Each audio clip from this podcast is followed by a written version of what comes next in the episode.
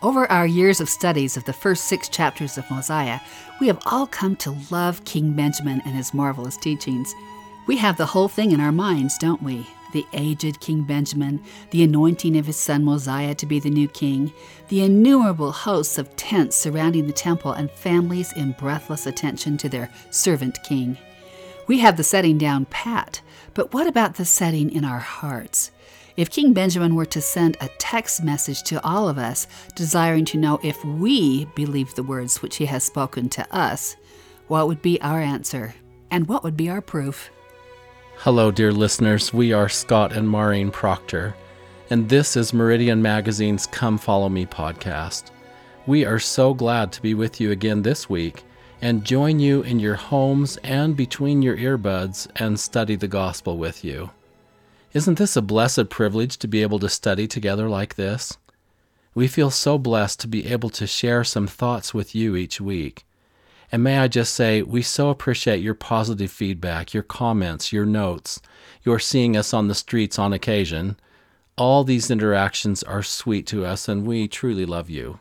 We really do, and we're especially grateful for you in this time of quarantine, this time of being separated from our fellow Latter day Saints and like minded people in this great work.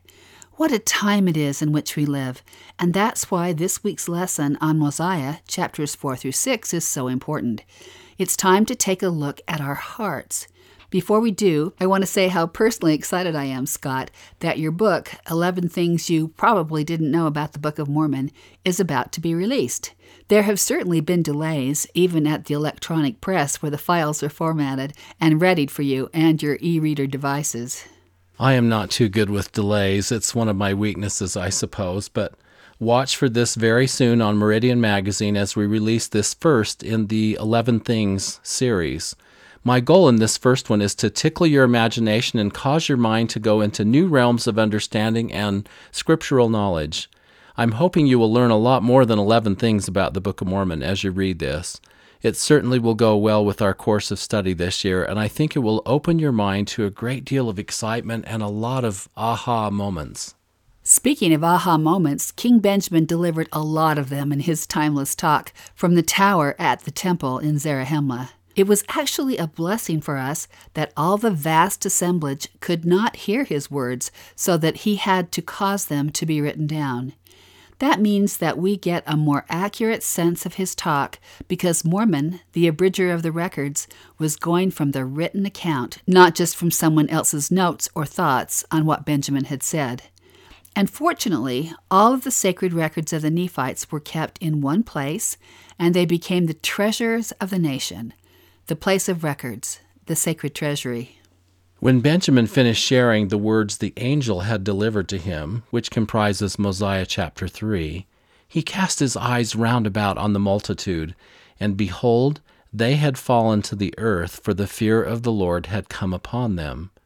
Now listen to this response of the audience. And they had viewed themselves in their own carnal state, even less than the dust of the earth and they all cried aloud with one voice, saying, Oh, have mercy, and apply the atoning blood of Christ, that we may receive forgiveness of our sins, and our hearts may be purified. For we believe in Jesus Christ, the Son of God, who created heaven and earth, and all things, who shall come down among the children of men. And then notice what happens next. And it came to pass that after they had spoken these words, the Spirit of the Lord came upon them, and they were filled with joy, having received a remission of their sins, and having peace of conscience, because of the exceeding faith which they had in Jesus Christ, who should come, according to the words which King Benjamin had spoken unto them. There is a pattern here. We saw it with Enos. Remember, he prayed all the day and all the night about the remission of his sins, and suddenly uh, God's voice came to him and told him that he was forgiven. And Enos answered, How is it done?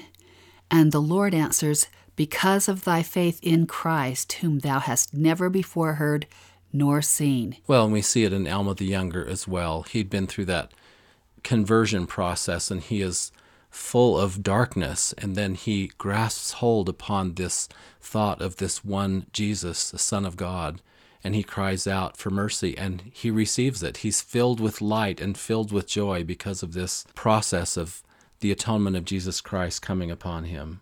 And we see it with Zeezrom, who was that wicked lawyer in Ammonihah, who, because of his newfound faith in the Savior Jesus Christ, is healed.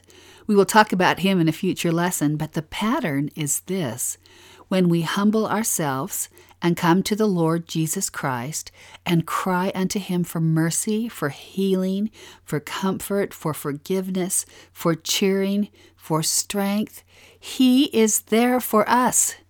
He was there for the people who listened to the words of King Benjamin. He was there for Mary and Martha when they had lost their brother Lazarus. He was there in the Liberty Jail for the prophet Joseph. He is there for us today. As the apostles today have testified, Jesus is the living Christ, the immortal Son of God. He is the light, the life, and the hope of the world. His way is the path that leads to happiness in this life and eternal life in the world to come. This is what the people of Benjamin came to see clearly. That knowledge of him is what filled them with joy and gave them a peace of conscience. And also, it was faith in him. So it isn't just knowledge alone, it is that faith that seems to energize the atonement in our lives. King Benjamin continued I say unto you, if ye have come to a knowledge of the goodness of God, and his matchless power, and his wisdom, and his patience, and his long suffering towards the children of men, and also the atonement which has been prepared from the foundation of the world, that thereby salvation might come to him that should put his trust in the Lord, and should be diligent in keeping his commandments, and continue in the faith even unto the end of his life, I mean the life of the mortal body, I say that this is the man who receiveth salvation, through the atonement which was prepared from the foundation of the world for all mankind. And this is the means whereby salvation cometh, King Benjamin continued. And there is none other salvation save this which hath been spoken of neither are there any conditions whereby man can be saved except the conditions which I have told you. My goodness, that is clear. So, in a world that teaches that each of us can and ought to go our own way, that we pursue our own thing, that truth is relative, and that whatever you think, then that is truth to you, we get this powerful witness from King Benjamin that those teachings of the world are not true. There is only one name given by which salvation comes. There's only one way based on certain immutable conditions. And through the Book of Mormon and the restoration of the fullness of the gospel of Jesus Christ in these latter days, we know that way. We certainly do. I have to go back to the first part of chapter 4 where the people saw themselves as they really were, and they saw their absolute need for the atonement and power of Jesus Christ in their lives. Do we see ourselves clearly? Do we see others clearly? This reminds me of a story from President Henry B. Eyring. You'll be familiar with it. A phone call came when I was a bishop, this time from the police. I was told that a drunk driver had crashed his car through the glass into the lobby of a bank. When the bewildered driver saw the security guard with his weapon brandished, he cried, Don't shoot, I'm a Mormon. The inebriated driver was discovered to be a member of my ward, baptized only recently. As I waited to speak to him in the bishop's office, I planned what I would say to make him feel remorseful for the way he had broken his covenants and embarrassed the church. As I sat looking at him, I heard a voice in my mind say, just as clearly as if someone were speaking to me, I'm going to let you see him as I see him. And then, for a brief moment, his whole appearance changed to me. I saw not a dazed young man, but a bright, noble Son of God. I suddenly felt the Lord's love for him. That vision changed our conversation. It also changed me. I love that story. That same thing has happened to me many times as a mother of a very large family. When you are overburdened, when you have come to the end of your rope, when you perhaps wonder why you had all these children, and Scott, we have 11, when you can't see clearly and the children become more of an object in your way, There were times, and they were sweet, when the Lord would show me who these little ones really are. I remember looking at my first baby and having the distinct impression and knowledge come over me that she was a very ancient spirit. I remember having many times when I was talking to one of our teenagers, and all of a sudden I knew I was talking to my contemporary, my friend, someone who was my spiritual equal or even superior. It seems like a good prayer as a mother or as parents would be Heavenly Father, please let me see this child as thou seest her. Please let my eyes be opened spiritually that I might see my rebellious son or my wayward daughter as thou seest him or her. That experience was given to me on occasion when we were serving in a BYU singles ward. I remember one particular young man, as I was talking to him and listening to his story, and feeling a little disgusted or perturbed that he would make such poor decisions. And then the Spirit of the Lord came upon me, and I truly was given to see him as the noble and bright and magnificent Son of our Heavenly Father that he really is. That view, that vision, that can only be given through the Spirit. Whether about your own children, your spouse, your friend, or your enemy, the people you serve in your ward or branch, or your neighbor, that view is what we all need to have, or seek to have. And on this day, with King Benjamin and the intervention of the Spirit, all people saw themselves as they really are. Now, just in these few verses of chapter 4, there is a semi truckload of things to talk about, but we must choose carefully for our time frame. One of the things we can glean from these marvelous verses is a correct idea of God's character, perfections, and attributes. This is from Lectures on Faith. We come to understand the true nature of God. In verse 6 of chapter 4, we see some of his attributes. If ye have come to a knowledge of the goodness of God, and his matchless power, and his wisdom, and his patience, and his long suffering towards the children of men. Is this the way we think of our Heavenly Father in Jesus Christ? They have matchless power, they have wisdom, they are full of patience, and they have long suffering towards us. You know, I remember teaching a Sunday school class when we were down at BYU as well, and we were talking about the attributes of God, and the kids just couldn't stop raising their hands. They just had so many thoughts. And finally, one girl raised her hand and she said, He is my biggest cheerleader. There was a really strong spirit in the room that day as we were thinking about the attributes of God. They're really quite overwhelming. And in verse 11, we hear these words that as ye have come to the knowledge of the glory of God, or if ye have tasted of his love, and have received a remission of your sins, which causeth such exceedingly great joy in your souls, remember the greatness of God. So, God's love is something we can actually taste. It is palpable, it is delicious, it is real. And He, the Lord, can grant a remission of our sins, which thing brings the greatest joy of all, even exceedingly great joy in our souls. I remember teaching this principle to a very difficult investigator when I was in graduate school. She just couldn't believe in anything that we were teaching. And then I testified of the great love of God that He had for her personally, and how a true knowledge of that personal love for her would bring her great joy. I watched as the truth melted her down to tears. The Spirit bore witness to her heart of God's personal love for her. She felt it in that moment, and this was the beginning of her conversion. In relationship to understanding the true nature of God, the prophet Joseph taught us how we can exercise true faith in him. Let us here observe that three things are necessary for any rational and intelligent being to exercise faith in God unto life and salvation.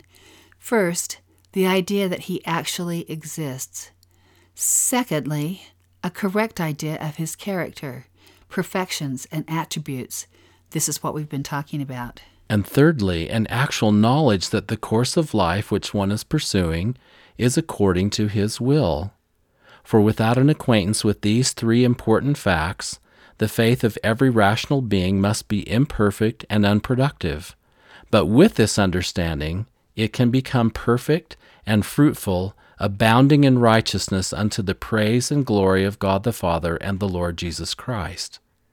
King Benjamin's people were being taught these very things, and they then exercised their faith in God and were immediately filled with his love. Let's talk for a few minutes about the poor and those who beg. King Benjamin includes this in his seminal address, and this is a tender topic for us. I remember the first time I was exposed to extreme poverty, Scott, 31 years ago, when we went on a humanitarian expedition to the Middle Kingdom of Egypt near El Minya.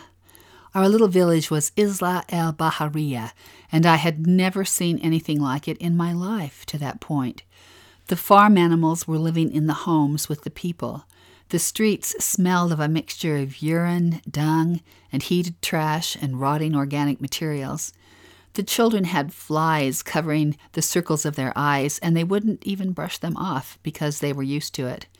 I remember as we came out of one humble hovel, there was a tiny child playing beneath a water buffalo, and that animal urinated all over the child, and the child did not respond.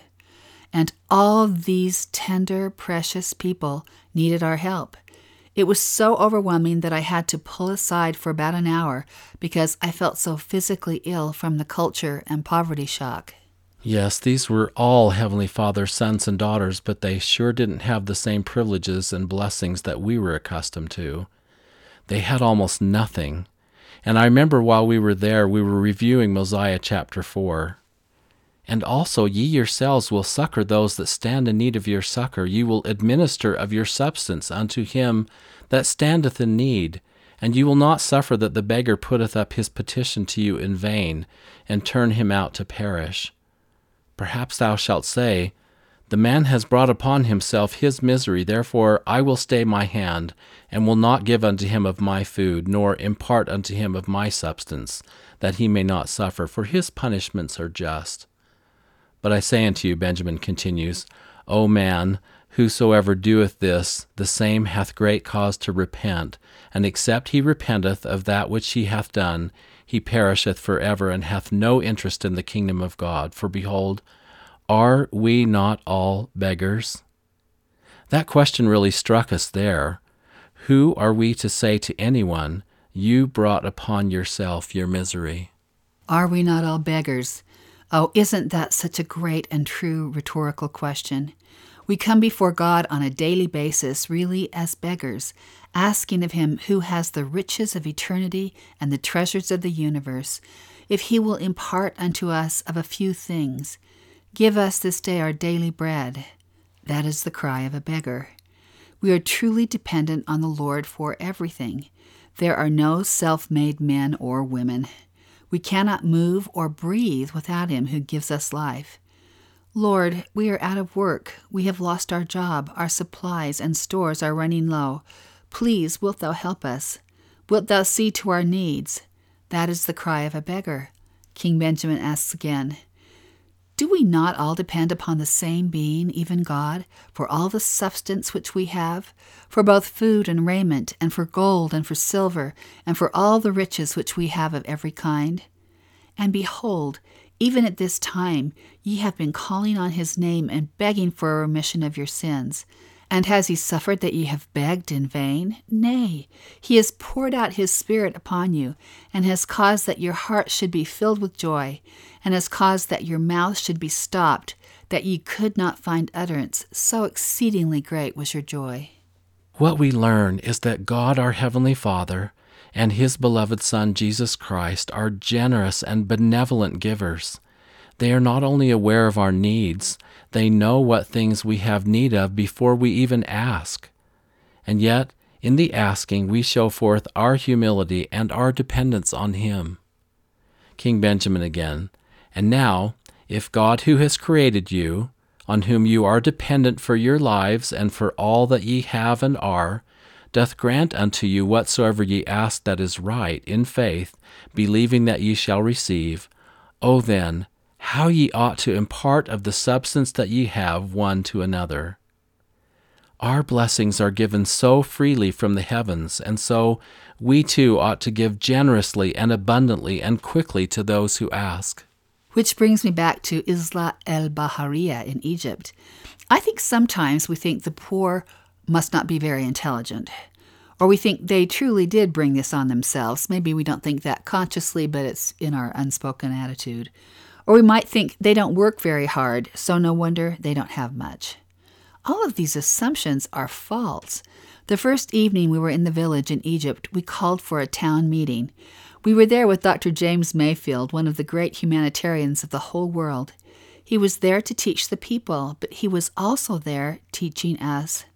We asked the people what it is they really wanted in their village. What project or projects would they support and get behind? We asked them to come up with their own proposals. That next day, we had 17 different written proposals, well thought out and very impressive. We didn't want to come in and tell them what they needed. We wanted to come in and help them help themselves and get behind their own ideas. These were very intelligent but poor people.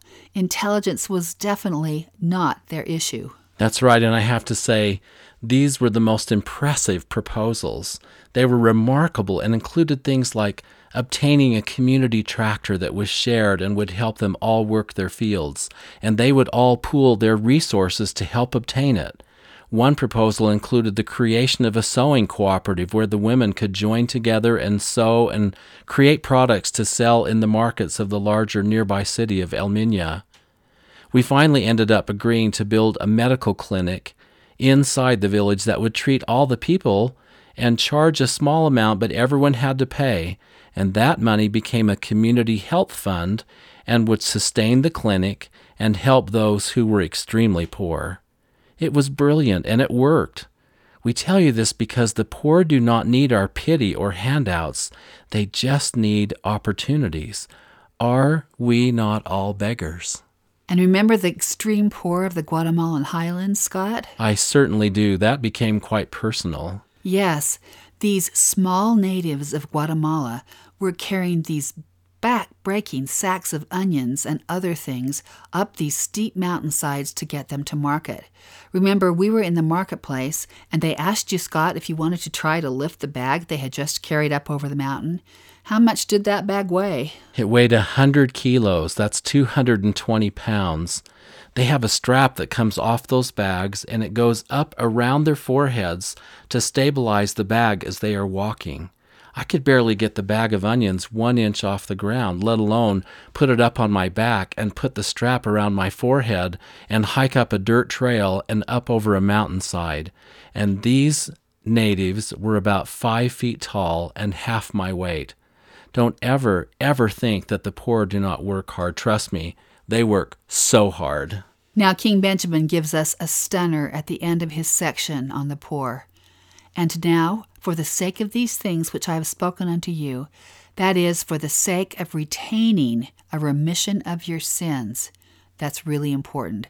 For the sake of retaining a remission of your sins from day to day, that ye may walk guiltless before God, I would that ye should impart of your substance to the poor, every man according to that which he hath, such as feeding the hungry, clothing the naked, visiting the sick, and administering to their relief, both spiritually and temporally, according to their wants. What? For the sake of retaining a remission of our sins, we are to impart of our substance to the poor. That is very profound doctrine.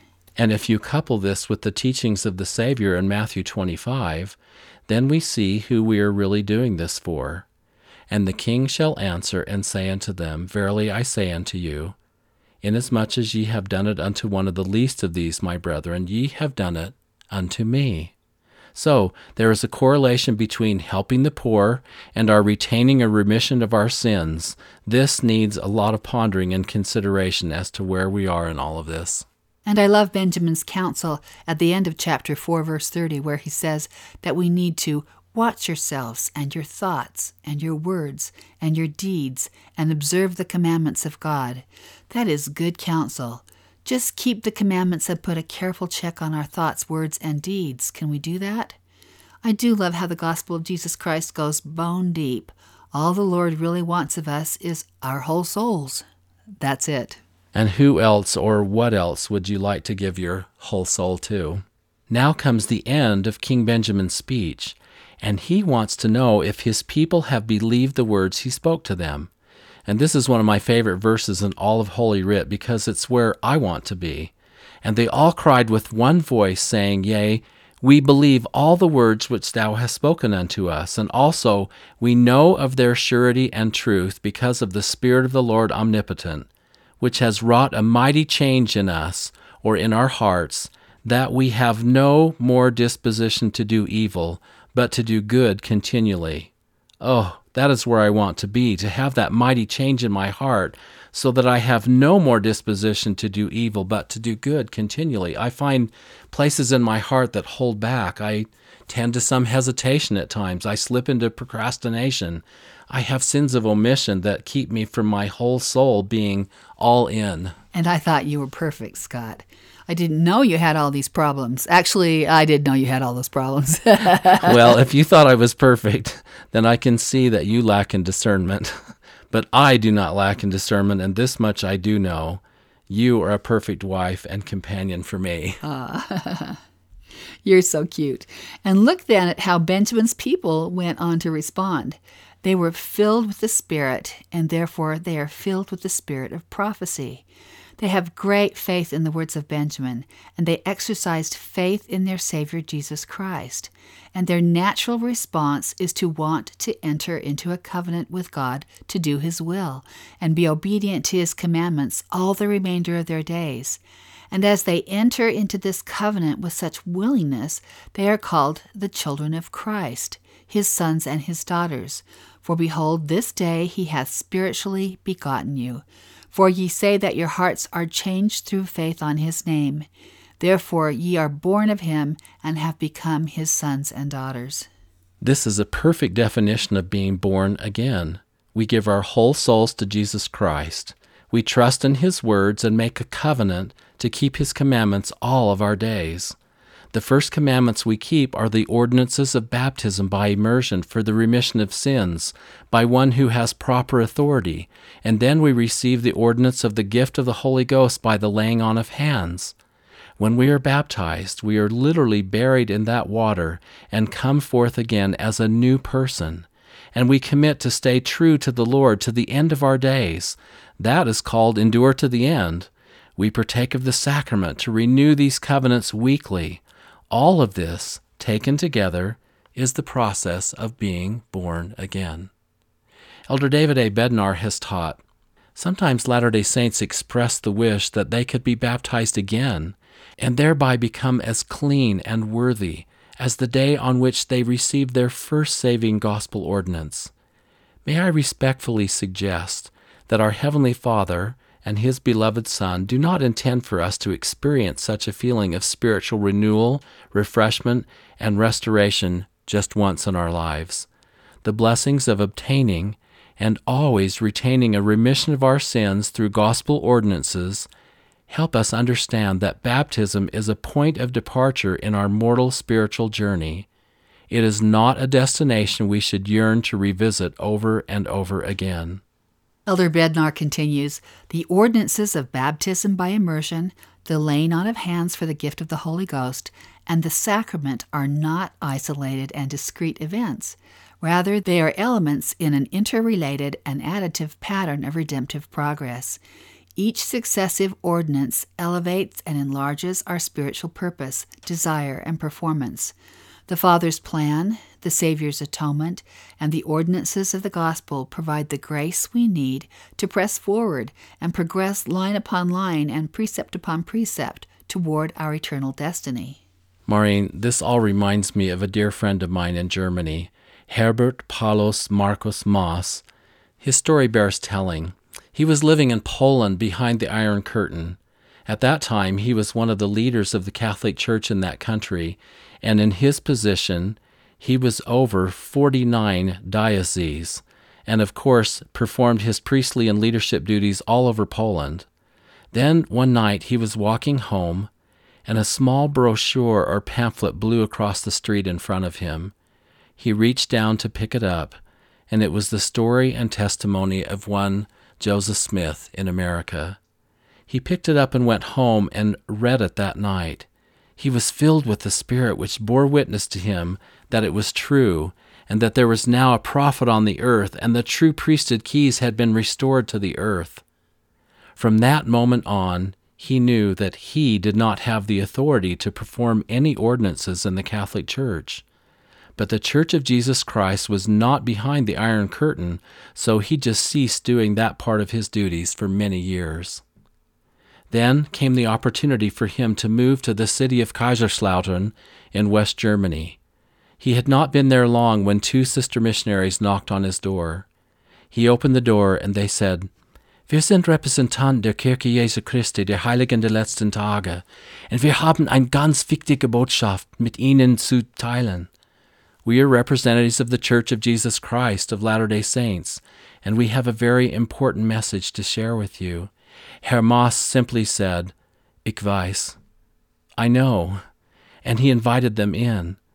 They immediately shared the Joseph Smith story with him, and he said to them, for ten years I have known this is true. And then he told them the story of what happened and who he was. His conversion would require great sacrifice on his part. He had been a Catholic priest his entire adult life. This was his living. This was his retirement plan. This was his life. His excommunication from the Catholic Church would require relinquishing all that was secure to him financially. He was single because he had been living a celibate life. He had no other family. This was a big change and move for him. But what else could he do? He knew it was all true. He readily agreed to be baptized. Here was a man who had been over the Catholic Church in Poland. He spoke 15 or 16 languages. He knew the scriptures in the Hebrew, the Greek, the Aramaic, and in Latin. He was a brilliant, amazing man, and he was needed in the Catholic Church, but yet he knew by the witness of the Holy Ghost that the Church of Jesus Christ of Latter day Saints was the restored true church and that the priesthood keys were here. I was transferred to Kaiserslautern some time after his baptism and became very close to him. I truly loved being around him. I loved learning from him. I loved teaching him, although as a 20 year old I felt pretty much incapable of offering him much, except that I did love him and supported him in his destitute circumstances. As King Benjamin taught, I say unto you, I would that you should remember to retain the name of Jesus Christ written always in your hearts, that ye are not found on the left hand of God, but that ye hear and know the voice by which ye shall be called, and also the name by which he shall call you. Bruder Moss knew this name, for how knoweth a man the master whom he has not served, and who is a stranger unto him and is far from the thoughts and intents of his heart? Jesus Christ had never been far from Bruder Moss's heart. He knew the Master, and he recognized his servants when they called at his door. I was so blessed to come to know this man who heard the voice of the Savior calling him from a wind blown pamphlet in an obscure street in Poland. Thank you for joining us this week. We are blessed to be together, aren't we? That's all for now. Next week, we will be studying Mosiah, chapters 7 through 10, and the lesson is called In the Strength of the Lord. Thanks so much to our friend Paul Cardall, who so graciously lets us use the music that opens and closes the podcast. And thanks to our producer, Michaela Proctor Hutchins. And thanks to each of you for being with us and for sharing the podcast with your family, friends, and neighbors. See you next week.